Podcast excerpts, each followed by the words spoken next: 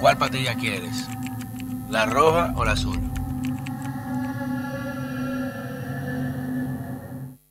Señores, bienvenidos a otra entrega de este su canal de YouTube, Pedro Manuel Casals, el cuarto bate. Recuerden siempre suscribirse, encender la campanita y darle una galleta roco al ingeniero nuclear que nos pone a decir todo esto siempre al inicio, que estamos en Apple Podcasts, Spotify, YouTube, o sea que puede escucharnos en cualquier parte del país, en cualquier momento. Miren, ustedes y la mayoría que siguen este canal, eh, que tenemos un gran público también eh, abroad, o sea, eh, en, fuera del país, en Estados Unidos, Europa, saben la mayoría y son, porque han seguido desde el principio, son conscientes de los procesos sociales que se están dando en Estados Unidos. Y bajo la administración de, de Kamala Harris, porque el propio Biden lo dijo el otro día, que ella es la presidenta, y que de verdad ya lo que da es risa, eh, lo de ese señor, más que risa, da lástima, completamente senil, en un proceso de franca división social, de deterioro económico, de una recesión increíble, de la inflación más alta de la historia de los Estados Unidos, donde prácticamente están pagando el combustible más alto, comprando los precios de la comida más alta, donde hay escasez nunca antes visto eh, eh, temas, por ejemplo, como la fórmula de, los niños, de los recién nacidos, la, leche, señores. Eso, mire, ahí me dan una foto, yo la subí el otro día, de un Target, de un supermercado allá, que tenía el vacío de, niños. O sea, no era de que, falta una marca, no, que e, ese contenedor no llegó, que el otro. Todo vacío, todo, no había, no había. Y eso, usted lo dice, bueno, eso puede pasar en cualquier lugar. Uno que está acostumbrado a eso, lo, lo ve como algo eh, plausible, es algo como normal que puede pasar. Pero para los gringos, señores, que están acostumbrados al sobreabastecimiento, a la, al consumismo agresivo, a, tenerlo todo por grandes cantidades, ver escasez, usted no sabe lo que es esa vaina. O sea que eso toma un gobierno, esa vaina.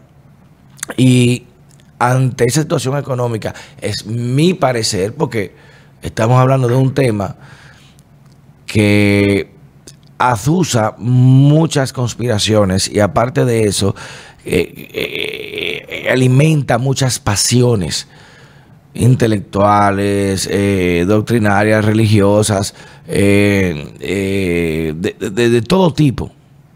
¿Por qué? Por lo que implica. Y que tanta casualidad o causalidad de que en medio de la peor crisis económica de ese país, de la gestión de gobierno más terrible jamás vista, tengan que proceder a liberar archivos desclasificados y testimonios de oficiales del Pentágono admitiendo el fenómeno ovni o los famosos UFO.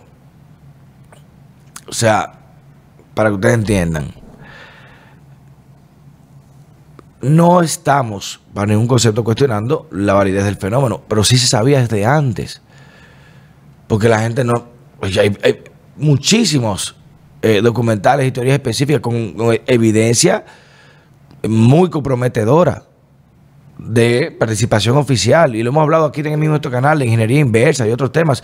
Incluso yo siempre cito eh, la referencia de la, de la guerra espacial norteamericana y rusa que Bernard von Braun, que se lo llevó Kennedy en Operation Paperclip, en, esa operación donde los rusos y los americanos se, se dividieron los, cerebros del, mundo, el cerebro alemán, del Tercer Reich, los, tigres más brillantes, le dieron perdones de guerra, o perdones a cambio de que fueran a trabajar para ellos y revelaran todos sus secretos. Y siempre he dicho que no hubo carrera espacial entre Rusia y Estados Unidos, una carrera espacial alemana. Los alemanes llegaron a la luna, no fueron los rusos ni los Estados Unidos, los americanos alemanes. Y cuando Bernard von Braun, el encargado de ese proyecto de, propulsión de cohetería, de los mayores eh, propulsores de cohetería alemana, le preguntaron cómo pudieron hacer ese logro de ese cohete llegar con esa propulsión, con el combustible, no explotar, la metabolización del combustible, todo eso. Él dijo, tuvimos ayudas de otros mundos. No lo digo yo, búsquenlo ahí tómelo, interprétalo como usted quiera interpretarlo. Ah, que lo dijo para no revelarlo, que esto, como sea, pero lo dijo. Y hay muchas muestras de que había mucha inquietud con el tema de la ufología, pero que lo diga ya oficialmente en el año 2022, señores, después de pandemia, de todo lo que hemos vivido, toda esta vaina, en la peor recesión económica de ese país, venir ahora a decir que se conoce el fenómeno y que sí, es inexplicable, y peor aún, que debe considerarse como una amenaza a la seguridad nacional, que es algo siempre típico del egocentrismo norteamericano, de seguridad nacional. O sea, los ovnis pueden llegar a China y que explote China, no importa, es que no llegan aquí. Porque la maldita mentalidad de, de, de, nosotros somos el mundo, no. Puede llegar aquí a República Dominicana del Hombre, no importa, seguridad nacional es allá. Por Dios. Pero yo concuerdo con eso porque incluso lo decía Stephen Hawking, que tratar de hacer contacto con una sociedad avanzada sería como que los taínos llamaran a Colón. Hey, o, llamaran a, Cortés. Vengan para acá, los incas, fulano, vengan aquí. O sea, tú te llamando a una sociedad avanzada, te estás invitando a superarte, porque ya, ya te supera.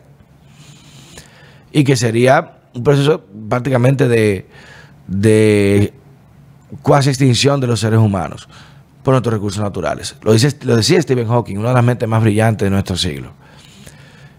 Y que el Pentágono lo haga de esta manera, en un disclosure nunca antes visto de este fenómeno que ya usted sabe que va a, hablar, va a dar de querer hablar por mucho tiempo. Y ahora se van a investigar cuáles pilotos, cuáles son los fenómenos, desde cuándo hay récord, registro, el proyecto eh, Magic 12, el proyecto Blue Book, todo eso investigarse a ver qué constancia hay, que si se negó, que no se negó, que todo tiene.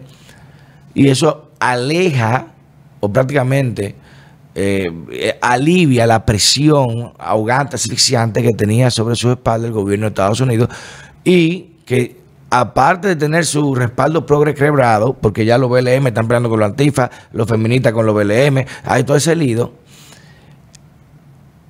se ha metido con los ricos que eran parte del soporte progre comunicacional que tenían. Jeff Bezos, Bill Gates. O sea que, aparte de todo, que está esta crisis económica, se ha metido con los ricos. Los ricos están ya, ¡Uy, manito! ¿Qué es lo que te pasa? La inflación no culpa de nosotros. Cuidado. Eso es lo que no querían Biden, cojan Biden. Y entonces liberan estos archivos.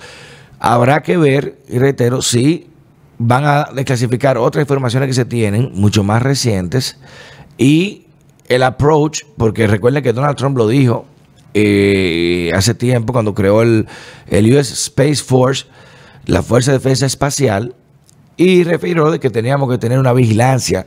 Pero mira qué diferencia, en vez de decir America, eh, National Security, National Security, no, dijo del mundo, Global Security. Eh, tenemos una defensa, un preaviso del mundo. Porque ante, aunque nos odiemos, si viene una raza extraterrestre, eh, tenemos que querernos porque apelar con esa gente que vamos, si es que Dios permite verlo o no, aunque cualquier circunstancia se podría manifestar. Pero es un dato muy interesante. Yo no me sorprendería si mañana aparece la Atlántida y ellos van a, dar los récords. Si pasado mañana aparece el hijo del Inver y dice que tiene 70 años y que tuvo dos, que tuvo dos hijos. Yo no me sorprendería que Hitler está vivo, que lo enterraron el otro día Todas las informaciones van a sacarla con tal de aliviar la tensión de lo que está pasando en los Estados Unidos con su tema económico y de la grave ruptura que hay socialmente. O sea, que no se sorprendan las cosas que podremos atestiguar y ver próximamente. Cambio y fuera.